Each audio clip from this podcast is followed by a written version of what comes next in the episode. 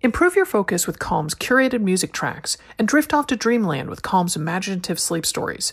Go to calm.com slash AMR and for a limited time, get 40% off your Calm premium subscription with hundreds of hours of programming, unlimited access to Calm's entire library, and new content added every week. Thanks to BetterHelp for its continued support of Another Mother Runner. For 10% off your first month, go to betterhelp.com slash AMR. Start living a better life today.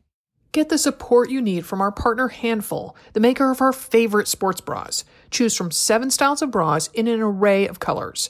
Save 15% at handful.com with promo code HANDFULAMR15.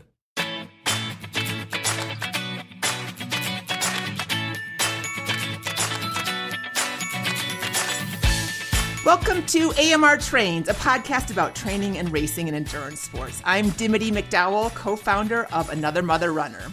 And I am Sarah Wassner Flynn. Dimity, pleased to report that I ran eight miles the other day, which oh is the most gosh. I've run since breaking my foot. So getting up there. Nice, nice. Well, and so um, eight miles. So, how did it feel? It felt great. I can no longer, like, I think that this injury is behind me. I feel Okay. like, you know, I'm ready to move forward, doing some speed work maybe. I'm, I did sign myself up for the 13.1 crush program. So um, I have that on the horizon, I'm like, okay, I got to get a few more, uh, you know, I got to crank things up a little bit. I've been doing like nice, easy runs.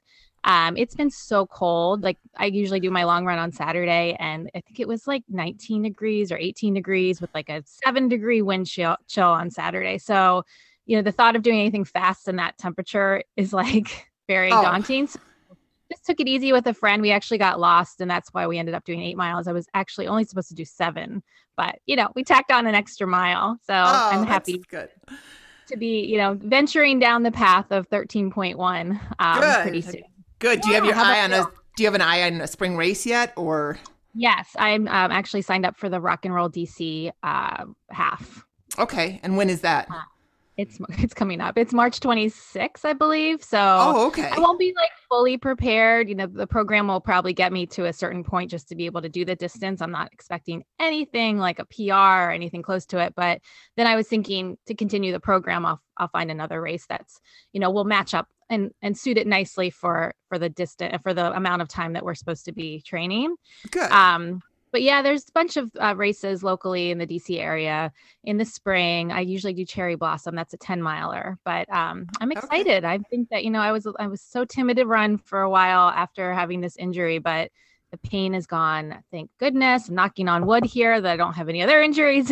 Yeah, yeah. future. But Ugh. having something like that, like sidelined me for so long, was de- was depressing. So now I'm like looking forward to spring with uh, some new hope. New hope yeah. in the How- spring. Yeah. How about you? How's your uh, cycling going? Oh, you know, it's going. um, it's going well, actually. I'm I am uh, Zwift racing again tonight at um, like five o'clock, which is weird. I usually don't exercise at night, you know, and so that's a little bit like getting myself kind of geared up and thinking about like what I'm going to eat during the day, and then and then racing and it's it's hard you know you work hard during that race. And so then it's mm-hmm. like you know done around 6 6.30 and then i'm like okay decompress. You got to go to bed soon. So yeah, that's it's a little time. it is it is but it's mm-hmm. worth it. I mean I, you know I'm, I'm not saying go to bed at 6.30 but i usually go to you know think about getting in bed 8.30 to 9ish so it's usually a little bit later but with a sense of satisfaction. At least that's what happened last time. Hopefully that will happen again this time but but you never know. But yeah i'm getting geared up to start um, training for real um, for the iron horse which is a bike ride in durango colorado. It is um, so that's a southwest corner of the state. And Sarah or uh, Grant, I'm sorry, Grant, my husband and I were supposed to do it in um 2020 and it got um pushed back of course because of the pandemic and so it's going this year it's its 50th anniversary I think and it's uh um it's a significant ride it's um it's 50 miles but it's like 6000 feet of climbing which um you know I'm not a lithe little climber so it's definitely I'm going to uh for the next couple months we will be talking a lot about um if my if my climbing has gotten any better because Lord knows it better. I am I'm otherwise I'm gonna have a long day at Iron Horse. So um yeah so that's that's what's going on with me. And um i'm really excited about our podcast today because we've got two awesome ladies that are here to join us talk about training, talk about race stories, talk about running backgrounds, everything that we love to do when we're on the run or after a race. Um, our guests are the newest members of the Train Like a Mother team. Uh, we are thrilled to add both Jess Hoffheimer and Amy Skorich as the coaches of our traditional programs. Um, so that are, they have a 10K, they have two 10K programs, they have a 10 mile program. They have um, a variety of half marathon and marathon programs. They're the programs that Coach Amanda Loudin used to run. Um, she made the decision recently to step back from Train Like a Mother to focus more on her writing career. Jess and Amy are both based near Cary, North Carolina, and are accomplished runners, moms, and more recently, partners in coaching. Together, they are the women behind Pace of Me, a personal coaching company that shares a name with Jess's popular Instagram account, and many of you may actually already follow her. Amy joined Jess last August, allowing them to expand to help more athletes reach their goals and enjoy the journey, now, hopefully, including some of you. Yes, absolutely. So let's start with how you got into running. Jess, um, you weren't always a 309 marathoner or even a runner for that matter. Can you share about how running helps you replace a bad habit for a good one? Yeah, absolutely. Um, yeah, definitely. I was not a runner. Uh, I did never, I never really imagined this for myself to be very honest with you. Um, but in my in in in high school i played soccer and i loved i loved team sports. Running was not something that i loved. I had to do it just to be able to do the things i loved. But then during college um, you know, I played club soccer for a little while, but I was more into the social aspects of college. Um, and that didn't really lend itself well to my athleticism. um, I also went through some really. I think we've all been there. I know. I, okay. I, I, I mean, it was, you know, I, I went to a big school and you know going out was a part of of the social life. And um so i and i enjoyed that. But then um i also went through some hard things in college. I had a really close friend of mine die tragically while i was in in college. And i i really think that um was a you know beginning of a lot of depression for me. And after that i mean i I didn't even know if I could finish college, to be honest with you. But I, I mean, I did. Um, when I got out of school and started working, um, I just had no no real habits of self-care. I mean, I drank diet Mountain Dew like um, it was I don't think I drank any water. I just remember consuming a lot of big gulps of that. um, and like, you know, coffee I actually smoked cigarettes, which was um, thankfully like a short-lived habit for me but i picked it up in college and i was doing that um, you know out of school. And we would go out on like a thursday night. I lived in dc at the time and like we wouldn't even go out until way past my bedtime now. I mean, it was like nine o'clock, and we'd be like, okay, where do we, what do we want to do tonight?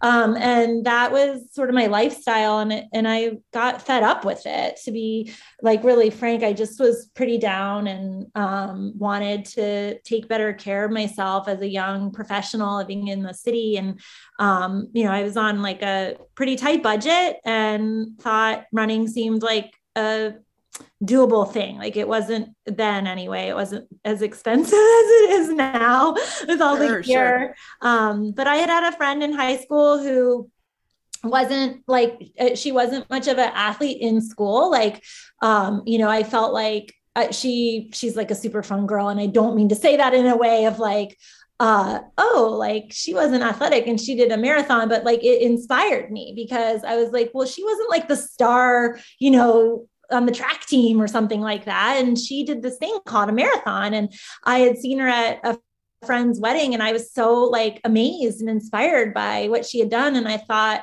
well, she can do that. Maybe I can do that too. And so I literally bought a book called How to Train for and Run Your Best Marathon. Um, and I decided I was going to quit smoking. Um, I was dating my now husband at the time, and um, I remember going to visit my parents um, and flying on the airplane. They were living; they had a house in uh, Southwest Florida, and on the airplane, I just hand wrote out a training plan for myself based on this book, and it was all time based. It was not miles; it was minutes and that seemed mm-hmm. really doable to my you know 22 23 year old brain i was like okay I, I, think i can do that my first run was like 12 minutes and I got to Florida and I remember my mom and sisters uh, being like, poor Jess, like, what does she think she's doing? Uh, and I went out there. I mean, it was so, it was April in Southwest Florida. It was so hot. There were no trees. And uh, I don't know what my piece was. You, I didn't have a Garmin, but I'm telling you, it was close. it felt like death. I was like, this is the hardest thing, but I did it. And uh, I didn't even know a marathon, how far it was. I'd never done a 5K. I really, I truly was so naive. Um, but I, that was April. And by the end of November, I did the Philadelphia Marathon. It took me five hours and 23 minutes. Um, and I just, I feel like it changed me forever. I mean, it really did. So that, that was how I got in, into it.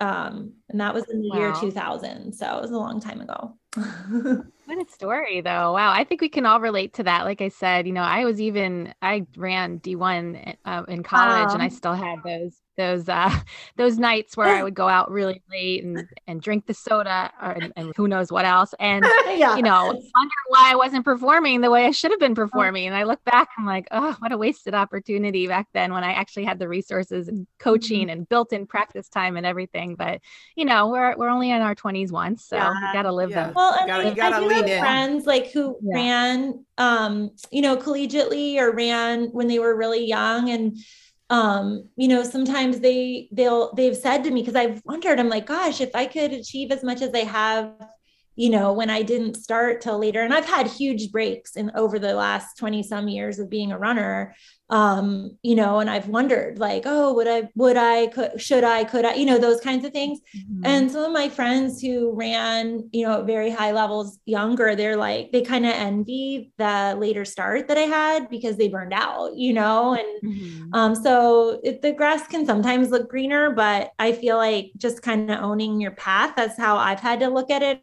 it's like well this is mm-hmm. now i kind of i just want to um, preserve that idea of like enjoying it long term and you know preserving longevity i guess and like that vitality. Mm-hmm. so i can always have an element of curiosity and joy with it. Mm-hmm. um, awesome. yeah i love that. I amy you had a different route. You were actually a softball player and you did a bunch of other sports before you started running. So what made you finally take the leap into it? I started running when i met my now ex-husband he was my first husband at a softball beer league softball game and he convinced me to start running marathons and we actually did the disney marathon as our first marathon. So um, he got me into my into my start. Nice nice. Well and so and um, from what I understand, having talked to you a couple times, you kept the running, you ditched the husband. Is that right? and, and, being pretty crude. Yes, I kept the best part of the relationship. awesome, awesome. And you, were, but you were a very well-rounded athlete. I mean, it sounds like you played every other sport known to man prior yes, to this, right? Yes, I loved. I played flag football, soccer. It's flag football was I dragged my now current husband into. Um, he's also a really great athlete but yeah, soccer, softball, basketball, all of the sports, as many sports as I possibly could. Nice, nice. Um, well, so it looks like the two of you. So you again, you're both based in Carolina and in Cary, North Carolina, I should say, or just Carolina if you're you know local. just making that up. Um, you've done some epic runs together. The American Tobacco Trail. Is that mm. right? What what is that? And um, you know, are you training partners as well as coaching coaching partners, or talk about your day to day, how many miles you log together? um, uh, American Tra- Tobacco Trail is a local like rail to trail um, trail here mm-hmm. in the Raleigh area. And I believe, Amy, correct me if I'm wrong, but I think the whole thing point to point is like 22, no, yeah, like 22 miles long. Um, and it's really beautiful. Is that right? I think it's 22. Yep, yeah, it's about 22 yeah. from Apex all the way to Durham. Yeah. So, and it's um, it's well known because a lot of the co- we have a lot of colleges um, and universities here in this area, including UNC Chapel Hill, which is where Shalane went to oh, school. Yeah, and she, it's like her favorite trail, and whenever she's here, um, she'll run on it and take pictures of it. It, I don't know how many miles of it. I want to say like close to like maybe six miles of it. is this beautiful like sand, dirt, pine needle path uh, with just like gorgeous pine trees and um, bridge wooden bridges, and I mean it's so it's so beautiful. Actually, it's probably it's probably more like seven miles of it. Um, and then the rest is just a paved a paved trail. Nice. Um, and we we love to train on it. it. There's a marathon on it and other race distances. I've actually never done those, but Amy has. Um, I just train. We love to train on it. It's a good meeting place for the two of us. Um, we probably run. Uh, it depends. Our lives are really different right now. Amy has a child in. Is she in first grade now, Amy? Elle? Yeah, she's in first grade. Yeah. Elle's in first grade, and then I have a fifth grader, a ninth grader, and a um, a junior. What's that? Eleventh grader. um, I'm like ah. So we're are, we're just at like very different times in our our motherhood journeys. Sure. Um, mm-hmm. and like our schools don't start at the same time, but we try to make it work. We definitely try to do our long runs together and um, I feel like in the summer we get to run more frequently together, but we do. We train together um, as much as we possibly can. So that trait that the trail, I don't know if you guys are familiar with Katie Zaferes. She's the world champion. Yeah, of course. So she just recently moved to North Carolina and was like talking about the trail and how she was like, so excited to train on it and everything. So you might actually see her around. We've totally seen her. We have. We have. Oh, yeah. cool. She also yeah. runs in Umstead, which is another really awesome place to run here. It's a beautiful, beautiful park.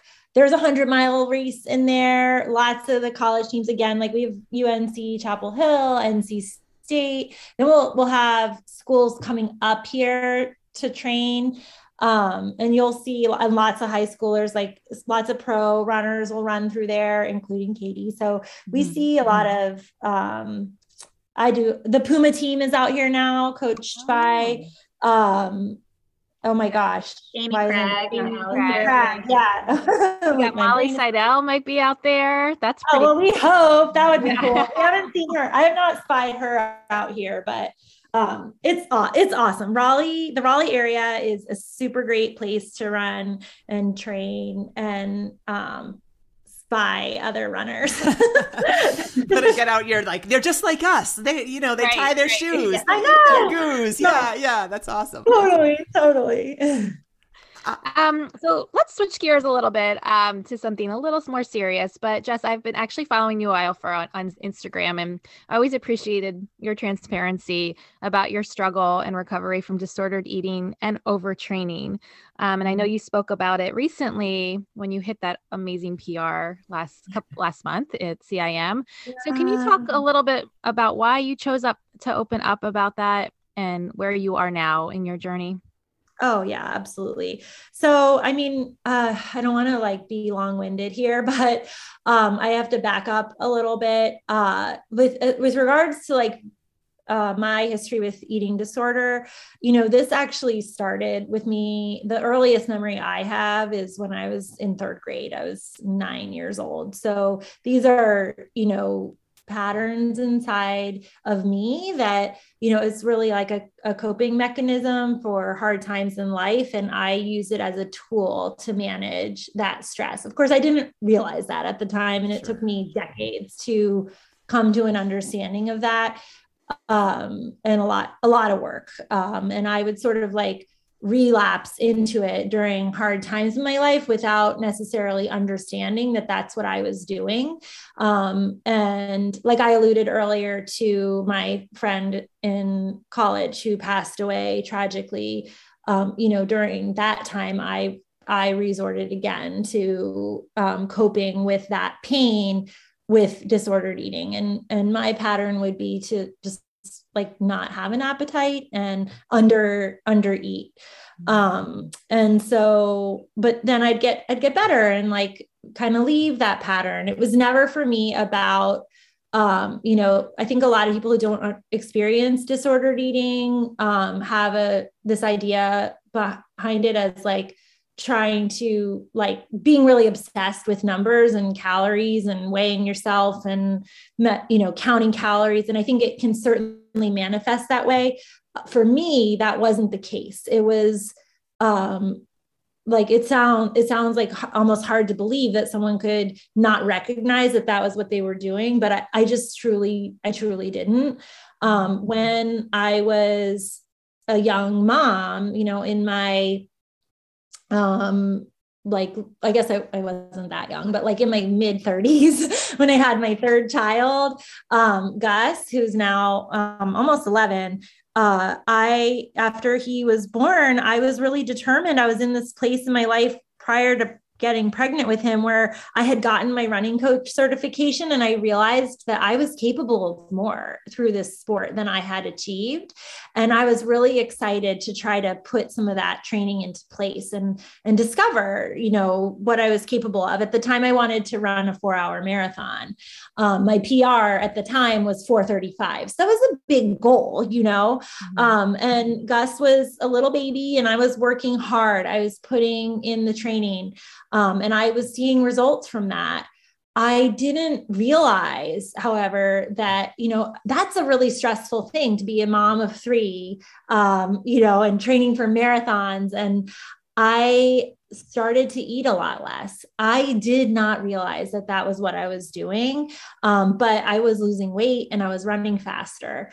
And so it kind of snuck up on me, I guess I would say. And I developed very disordered eating behavior again. Um, but I feel like, you know, at the time, my running was sort of being rewarded by that. And I, people that love me and are close to me recognize those patterns because they saw them surfacing again um, and would express concern. And I would be like, well, this must just be what my body's doing because I'm I would I thought I was eating, you know. Mm-hmm. Um, and I would sort of like no one, at least in my experience, no one sets out to it's it's not fun to have an eating disorder. It was really painful. And it was so hard to have people who love me.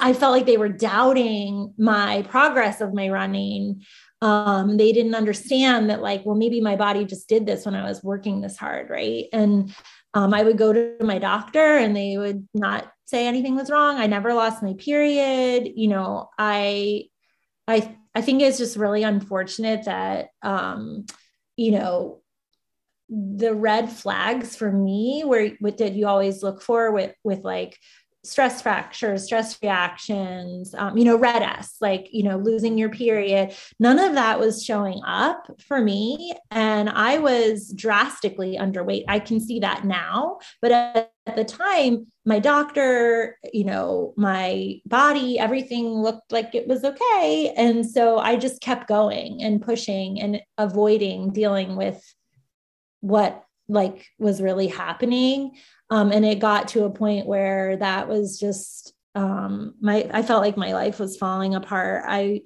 um, you know all my relationships were were suffering. I um, struggled a ton with anxiety around racing. I could not do a race without having major gi distress. Mm-hmm. Um, and you know, I what and then and then I wasn't enjoying it anymore um, I guess I just kind of like woke up to it. Uh, probably at this point, I would say like the day I ran my PR prior to recently was at Boston 2014, and I ran a 311 there with a major stop at the porta potty. Um, it was really bad. I crossed the finish line faster than ever, and I could not even stand up straight. I had to get back to the place we were staying at and I was curled up in a fetal position. I mean, I was it's so disgusting, but like I I had blood in my stool um, for days. I was I was really sick and all my friends were celebrating and I was so, so sick. Mm-hmm. I ran my fastest ever marathon though. So it was like I used running as a way of hiding from this pain, you know, this pain that I was in and this behavior that was, I mean, it was killing me. I, I know that sounds like severe, but it really was. And, you were able to recognize that though, because sometimes you just think, well, I just yeah. went through this horrible, you know, this long journey of 26.2 yeah. miles and my body's mm-hmm. beat up, but you were able to see it for, for more than that. Right. And I think though, I honestly like, I think like my sisters, I have three sisters, um, and my mom and my husband in particular, they loved me through that. I was, I, I it was painful to love me. I, I'm sure, because I was hurting myself and I was hurting them because they love me, you know, um, and it was really uh, probably took, I would say, another year or so before I was like, yeah, I, I don't want to do this anymore. I'm, mm. you know, but then, then was the real work, you know, because that awareness in and of itself is excruciatingly painful because you kind of wake up to that and you realize like that you did this to yourself. Um, and you didn't mean to. And that's really scary mm-hmm. um, because like then the recovery is also up to you and i sought help um and i wasn't sure you know whether or not i believed in recovery i said that to my therapist who i still work with the same woman um that started to help me then i remember the first appointment like walking into her office and being like i don't know if i believe because i think like i replaced I I thought like I replaced, you know, eating disorder falls into the category of addiction. Mm-hmm. And running, I think I made that another addiction, you know, and it also, but it brings me so much joy, you know, and so I I didn't know if I believed that it was possible. And she she told me absolutely that it is. And um, she's worked with me a ton on just recognizing like um, my coping mechanisms as a person and a lot of this has to do with like self-forgiveness and under, understanding knowing who you are and empowering yourself to move forward not trying to eradicate these um, things about yourself that maybe you know because some of your uh, all of us like are it's like double-edged swords you know like it can be a strength and it can also be a weakness right um, and so like my spirit, my determined spirit, I am like someone who strives, like I can use that to my betterment or I can, um, you know, wreck myself with it. So learning who I am and like deciding that I'm going to choose better behaviors um, to support myself as I continue to go forward. Nice. Is how she's helped me. That's great. That's great. Well, and so Amy, um, you know, you also have faced your struggles. I know you um, had mentioned that you also had some eating issues in um, high school and college, um, but you also more recently have been diagnosed as a type 1 diabetic. And so tell us about how that diagnosis came about um, and, and how that's kind of influenced your running. Um, yes. So, in both of those things, from my endocrinologist's point of view are not unrelated.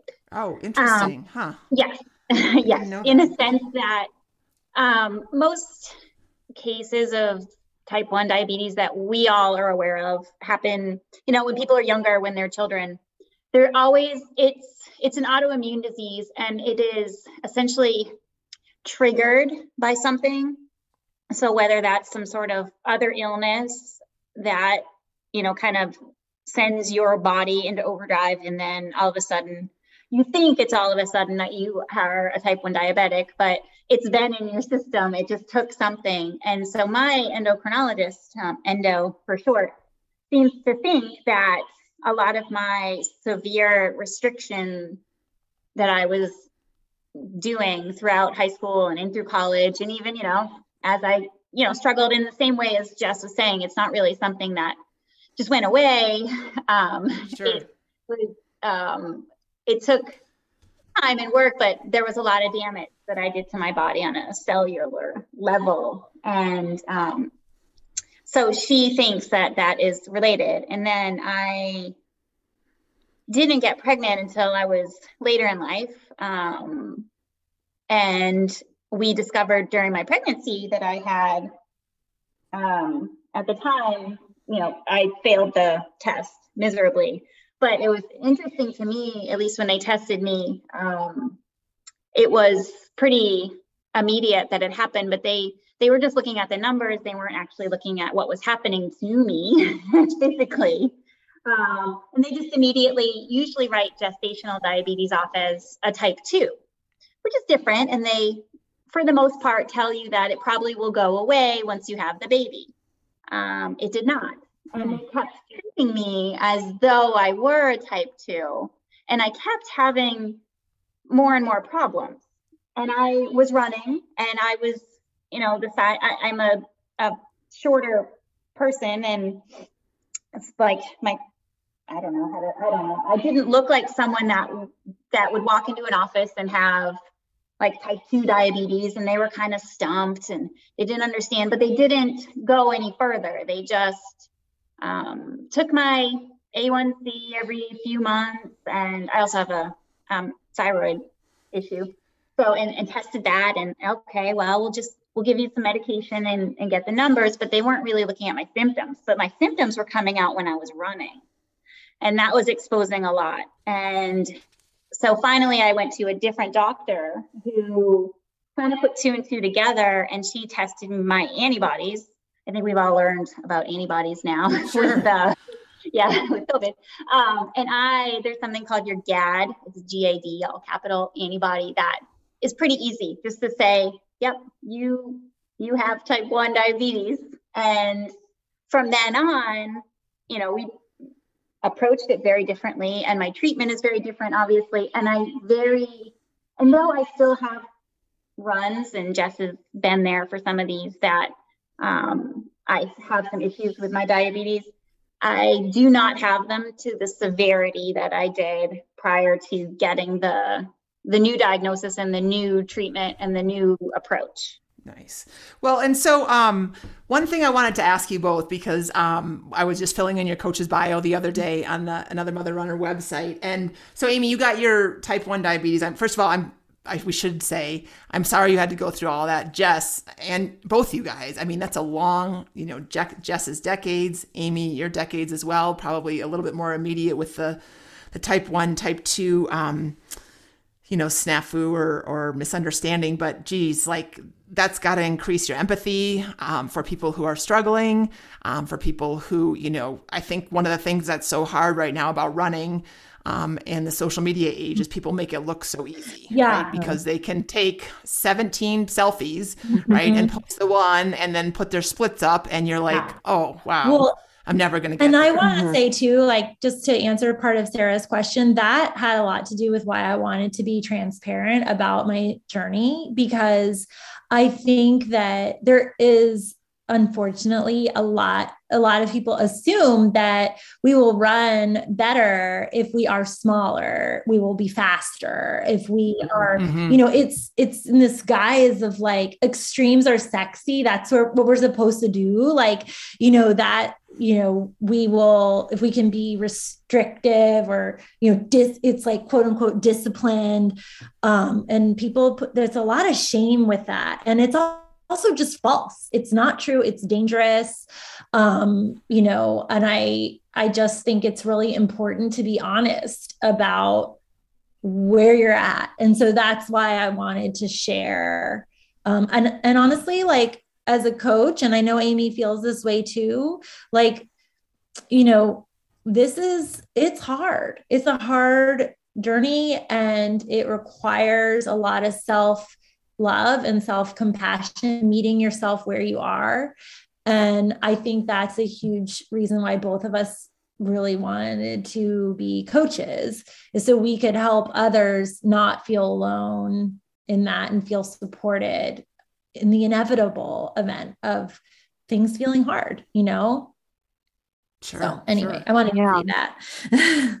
no, that's so that's so important. And like I was saying earlier, like if you have those life experiences, it just makes you such so much more empathetic. To understanding okay i've been there or i i've experienced that or i've had that. And like let's not not everybody's cookie cutter when it comes to training schedules or even how you approach a race or recover from a race. So mm-hmm. it's good to have two of you who have had these vast experiences. Um, so we're going to have you put your coach's hat on hats on now for a little and talk about scheduling and time management So, um, you know, many of us face the same hurdles when it comes to fitting it all in. You know, we're all moms here. We have different eight kids of different ages, demands, and there's work and other obligations and responsibilities in life. And I often find myself wishing for just a few more hours in the day to get it all in. So, when a client comes to you totally overwhelmed and with about finding time to train, what do you tell them? Hmm. Amy, you want to take that one? Yeah. Yeah, I got that because um, I have kind of a, you know, no names obviously, but I have um, one that comes to mind and someone who is just doing everything up early, mom works a full time job, and at the same time, she's also helping coach some people um, on the side, like as a as a strength type coach. Um, gets up at six, you know, for six in the morning session, a.m. morning, sorry, 6 a.m. in the morning session. And, and also is in an elected official of sorts in her town. So when we, and there will be days she will message me and it could be, you know, three, four o'clock in the afternoon.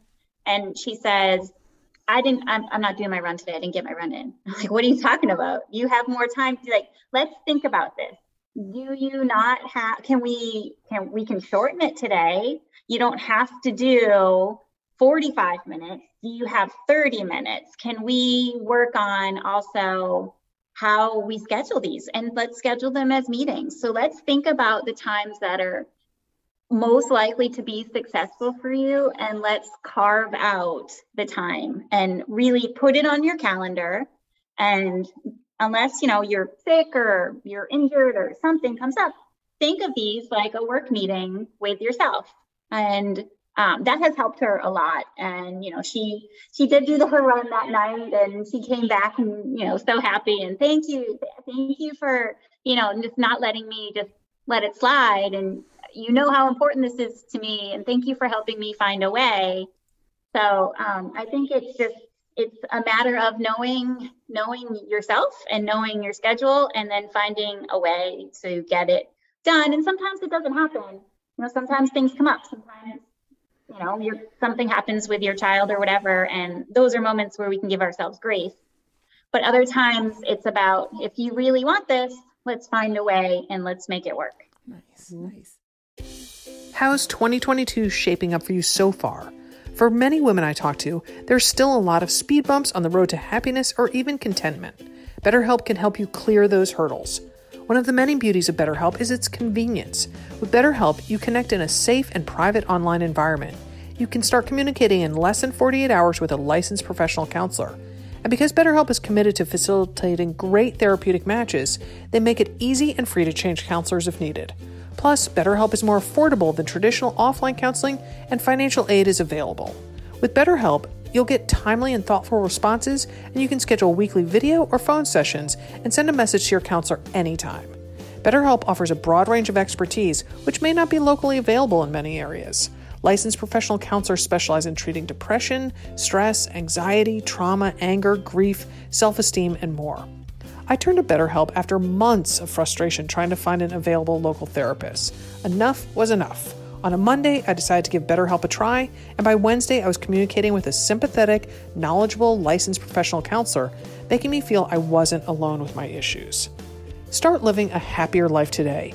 Get 10% off your first month at betterhelp.com/amr. Join over 1 million people who've taken charge of their mental health. That's betterhelp betterhelp.com slash AMR for 10% off your first month. Thanks, BetterHelp. Recently, our brand ambassadors compared notes online about sports bras. I wasn't the least bit surprised that a bunch of them are like Dimity and me, Team Handful. Annalise gushed Handful is the only brand of sports bra she wears, while Marisa is like me, replacing all her workout bras with Handful ones. I put in all my miles wearing the Handful Y-back bra, while Dimity opts for Handful's OG, the adjustable bra. Handful is based here in Portland, Oregon, and all their products are designed by women and backed by the Handful High Five, which are the F words the brand swears by fashion, function, feel, fun, and fight against breast cancer. All Handful bras are made from smooth, quick dry fabric, which gives chafe free comfort no matter how far you go or which way you twist and bend. All Handful bras have removable pads, which provide welcome modesty. Or maybe you're like my larger busted soccer playing teen daughter who opts to forego the pads entirely. Follow our lead and fall in love with Handful Bras. Save 15% at handful.com with promo code HandfulAMR15. Again, that 15% code is HandfulAMR15 at handful.com. HandfulAMR15 at handful.com. Ever feel like life itself is a treadmill and you can't find the stop button? Take a break from the go, go, go with Calm. We're longtime partners with Calm, the number one mental wellness app, to give you the tools that improve the way you feel and to help you manage the pace of life. And because I personally believe in Calm so strongly. Sleep more, stress less, live better with Calm. There are so many times of day and ways to use Calm. Follow my lead by clearing your head with guided daily meditations, improve your focus with Calm's curated music tracks, and drift off to dreamland with Calm's imaginative sleep stories. And when you go to calm.com slash AMR, you'll get a limited time offer of 40% off a Calm premium subscription, which includes hundreds of hours of programming with new content added every week. I'll confess, I inadvertently let my Calm subscription lapse recently. For those few days, I felt like my day got started on the wrong foot and workday stresses messed with me more. I snapped at my teens more than usual. Now that I'm back starting my day with a 10 minute daily trip, I carry a sense of, well, calm with me throughout the day. For listeners of the show, Calm is offering a special limited time promotion of 40% off a Calm premium subscription at calm.com slash AMR. Go to calm.com slash AMR for 40% off unlimited access to Calm's entire library. That's calm.com slash AMR.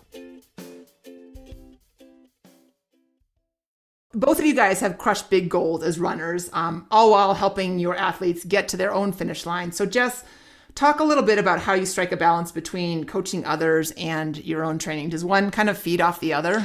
Yeah, I mean, I love I love, I feel like there's a lot of relatability um, as a coach because I'm like, I'm in the trenches too, you know? um, so yeah, I yeah, really exactly. I mean, I had a call with one of my athletes last night um, who is, is, has just, she's recovering from COVID and she has a job that she has to travel and all this stuff. And I, I actually took an unplanned rest day yesterday for myself because my daughter tore her ACL on Sunday. Um, and yesterday I, the kids had a school canceled, you know, these things happen. Like oh, um, yeah, got yeah, canceled and I had to take my daughter to two ortho appointments. She had an x-ray and an MRI. And so, I mean, it was just going to be better for me to support myself with a rest day. Um, and so sure. when I, and then when I was talking to my, my client and I've, I've been coaching her for years and, you know, I feel like everything is connected. And so when I, when I can say, look, you know, sometimes like this is going to happen. Like, for example, guess what I did today? I took an unplanned rest day and I celebrate those kinds of things, you know, when because because this isn't if if the people that we're working with both you know our private clients and um, you know the athletes who are signing up for the T, the train like a mother programs um, you know wanted like a cookie cutter program, they would just buy, you know, like a book. Um, but here we're offering guidance and advice to like adapt things and we want this training to really fit with our lives. And so we're going to need to understand that there's a balance between commitment and flexibility. Um, so for me i'm in that. I'm constantly having to do that and i i do i think that they're very um, interconnected um, so I don't think I'd be the kind of coach I am if I wasn't also a runner. I mean, I think they're sure, they're definitely sure. related. So yeah, I mean, um, and there's different seasons to things. Like when I was recovering from my overtraining, like that was a very different type of commitment than what I am doing now. But I I I feel that I am better at this because of the path I've taken to get here, um, including the sure. you know the injuries and the overtraining and whatnot. So, um, you know, the people that I work with have all, all everyone has a unique story, and at the same time, there's a lot of similarities, you know, b- between the beginner and the pro runners. I mean, like you know, we're all in it together. So that's actually Amy and I have that as our tagline for our group. Is it's in it together I I just feel that way. Like we're all in it together. Love it. Yeah, one hundred percent. Family. You know, yep. it's that idea yeah. of like the this the teacher is always a student. Um, I feel I learn most from the people I work with. So yeah, it's mm-hmm. it's hugely connected. Yeah, that's great. So let's talk about dream chasing a bit. I mentioned before, Jess, you had a close to perfect race with a big two minute PR at the California International Marathon. And afterwards, you posted that it was the strongest, most joyful, and beautiful races of your life. Mm-hmm. And you went on to say, do not ever give up on yourself or your dreams. And it kind of reminded me of the message Keira D'Amato shared after uh, her American record last weekend, yeah. because she kept talking about the big what if, right? Oh, so, so many of us ponder you know this this what if question but we ignore it because we think we're too old or we're too injury prone or too whatever to go after a big goal um, and i know we could probably dedicate an entire episode to this but can you briefly speak to the importance of holding on to that anything is possible mindset yeah. I mean, I get a lot of people, you know, oh, I want to break four hours or I want to run my BQ or I, you know, like this is my big goal. And it's this externally driven thing, like where someone else sets a bar that you need to achieve um, in order to like say you've accomplished xyz dream right? Um, and i think those things are really cool because they inspire us to discover what that potential is inside of us right? Um, and to take a you know bet on yourself take a chance on yourself. Um, at the same time i think that belief in possibility that curiosity it needs to go hand in hand with that because if all I did was say, oh, I want to run this time, uh, that, you know, like when I said I want to break four hours, let's just use that as an example. Um, that actually, if I had stopped there, would I have run a 309 at age 45, you know, 10 years later? Probably not. I would have just been like, cool, I did that thing. you know, I broke 4 mm-hmm. hours um, and I would have limited myself, right? And so I think this idea of like anything is possible, like, or what, how maybe I can like, it's like this excavation, this discovery process, like stay open to what's possible. That's way more fun, first of all, and it's limitless.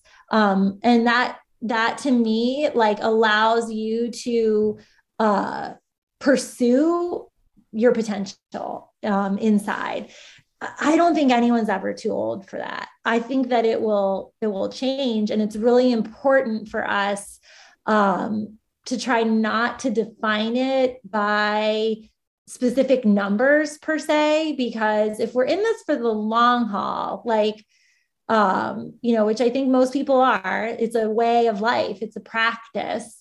Then we're going to need to be comfortable ish, at least a little, with the idea that it's beyond numbers right? Because when i'm when i'm 75 i would love to be winning my age group um, because i'm the only one in it.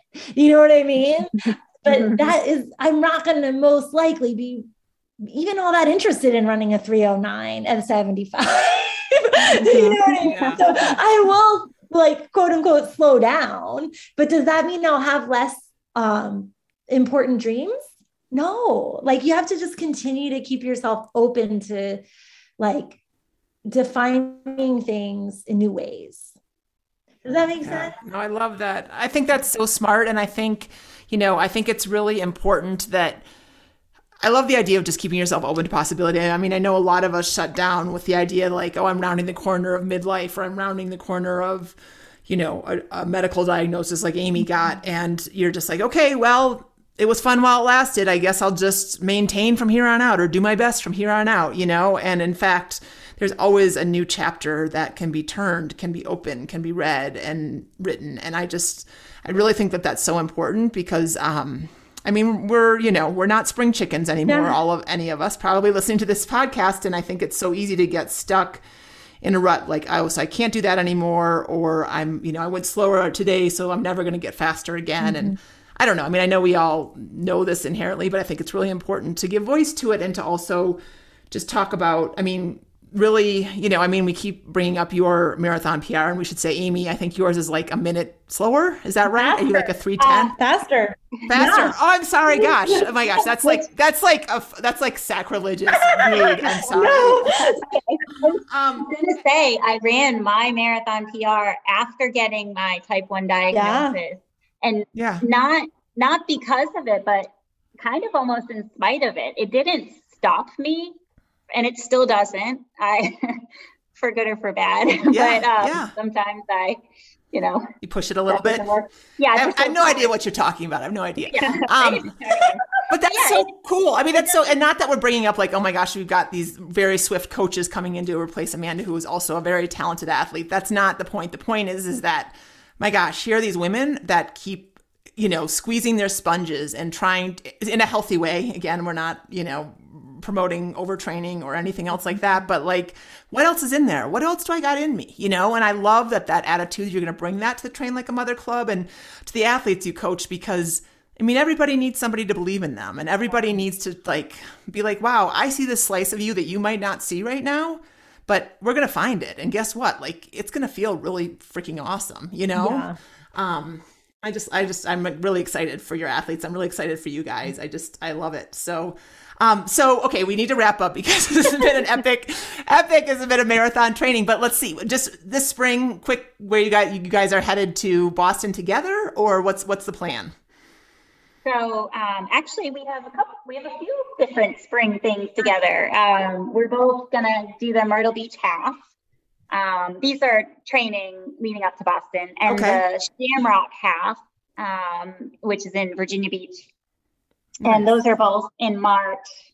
And we, you know, we'll incorporate those as part of our Boston training. And then yeah, Boston together um, for that's pretty much our spring. Nice, nice, so fun. what a great spring. So, any you guys want to share any goals? Or are you keeping those close to the vest for Boston? I'm not a keep close to the vest kind of person. um, and I don't, I don't honestly like, I've realized I've picked up over, you know, particularly the last, like, I'd say six years um, through my recovery process is I don't really set a time goal necessarily. What I want to do is find out what I can do. Right. And so I feel like the training process is like this um you know it's like this refining process like you are kind of discovering it's almost like a it sounds so dorky but um like a explorer like i feel like i'm like digging deep in my training and like you know obviously like i believe in being very smart about your training so i i'm a big fan of um, intentional rest and whatnot. But like the training for me is the is the is the testing ground like where i'm pushing myself and learning things. And then on the race day it's like an expression of what I've worked so hard for. So as it gets closer, I'm like, hey, you know, I think I'm capable of this time. Like when I was going to CIM, I I believed, and Amy and I had talked about this a lot in my training, you know, during the training where I I, I believed I could break 311, which ultimately I was like, I wanted to do that because I was healthy and strong, and that was my old PR. Um, so I feel like for Boston, it's like uh, you know, my old PR was run there. My 311 was run in Boston, and I haven't run that course since 2016. And that year was when I was overtrained, and I left my watch at home on purpose and just ran it for fun. Um, and I ran a 409 that day. So I feel like in my heart, you know, I want to have, after running CIM the way that I did, where I just had so much fun and I ran faster than ever and like worked hard at the end. Um, that's how I want to execute it. So I'm really into like, let's execute a really great day and find out what you can run. It's again, it brings up that curiosity and sense of possibility. So I feel pretty excited and curious about like, well, how fast can I run that course from this place? Um, mm-hmm. so that would be my goal. But yeah, I mean, if I could, if I can continue on this path, like it should be faster than what I just did. So we'll see. Mm-hmm.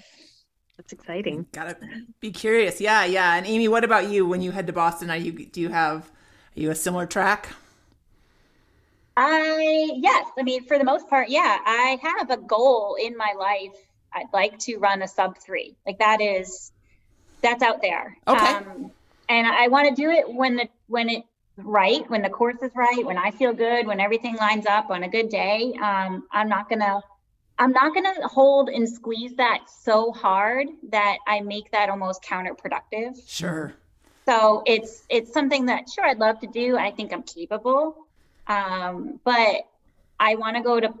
I have had some crazy Boston for myself because most they were all before um, I was diagnosed correctly. I mean, one year my doctor at the time or the PA at the time suggested I not even take my medication the night before the race, and I didn't finish that year. I was Holy carted cow. off, and and I made it about halfway, and then I passed out and was in the hospital. So um yeah it's so I, I really and being from up there and having my family up there and have gone to school up there it's it's an important race to me in for personal reasons so i just like jess was saying i want to have the race that i'm capable of having and whatever the clock time says it is but Yeah. i i want to finish feeling strong and you know not end up in a medical situation Yeah, some redemption. Um, yeah, I love it. I love it. that's where i'm at with it That's great. Well, ladies, thank you so much for your time today and for sharing your awesome stories with us. It's so fun to know kind of the background and the motivations and the stories behind coaches so that um, you know that there's a place for you there. You know, there's a place where anybody can fit in. I mean, you know, again, I just want to emphasize I know we don't talk a lot about times on this podcast and and we're not here to you know, flash them in front of you because that's how quickly they would run past us right now. Um, But more that they that they've they they've been there. They know what they know what they're doing, and they um and they coach a wide wide range of athletes, and um and really want to help you succeed. So I'm gonna put the show in the show links, um, the show notes, or the links below. You you know what I'm saying. Um, I will put all the programs that they coach. Um, if you have any questions about which one would be right for you, you know, you can definitely um, drop us a line at tlamclub at anothermotherrunner.com. Um, but otherwise, uh, look forward to um, more podcasts with you guys, kind of digging in more into running, pacing, training specifics in future podcasts. And um, Sarah, thanks for thanks for a, a stellar co-hosting job today. Yeah, it was fun despite all the technical difficulties, but you know, know. we're in, we're out. Yeah, We're yeah, out, exactly. yeah. Awesome. All right. Take care, you guys. Thank Talk to you you so soon. much. Yeah. thank you so much Thanks, guys.